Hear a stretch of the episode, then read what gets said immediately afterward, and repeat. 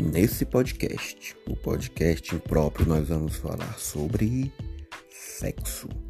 Aquilo que todo mundo gosta de fazer, gostaria de fazer mais, só que nem todo mundo admite. Relacionamentos, onde nós vamos responder perguntas como: é possível manter o tesão e a paixão em relacionamentos de longo prazo?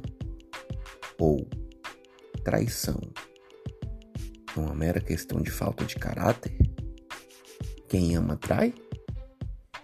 E por último, vamos falar também sobre a autoestima e o impacto que o amor próprio tem nos nossos relacionamentos amorosos e na cama.